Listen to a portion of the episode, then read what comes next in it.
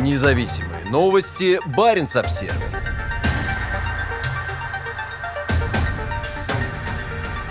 Норвегия вводит обязательное тестирование при въезде и закрывает многие приграничные дороги.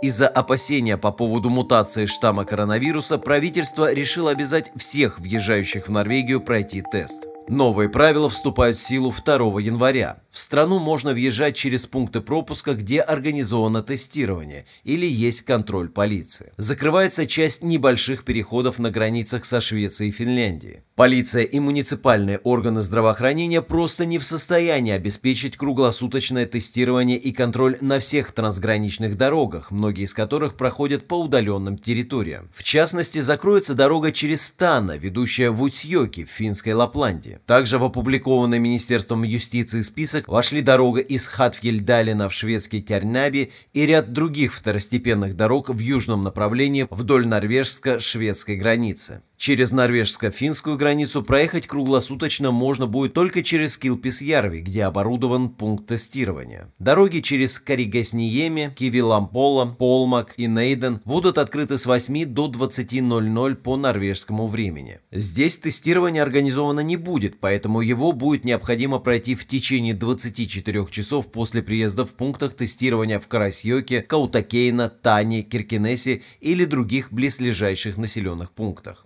2 января тестирование станет обязательным для всех, кто въезжает в Норвегию с Кольского полуострова через пункт пропуска Стурскук. Ранее оно было добровольным. Детям до 12 лет тестирование не требуется. Исключение также сделано для тех, кто выполняет критически важные социальные функции, ездит через границу на работу, дальнобойщиков и дипломатов. Сейчас мы опасаемся завоза инфекции, а также новых вспышек мутировавших штаммов вируса. Кроме того, мы обеспокоены тем, что многие вернутся в Норвегию после Рождества из стран с повышенным уровнем заболеваемости, заявила премьер-министр Эрна Сульберг. По оценкам, британский штамм вируса на 55-70% заразнее, то есть увеличивает индекс репродукции на 0,4. Распространение этой мутации в Норвегии, скорее всего, приведет к полному локдауну. Мы должны сделать все возможное, чтобы не дать этой мутации закрепиться на территории Норвегии. Тестирование – единственный способ определить, являются ли приезжающие из стран в красном списке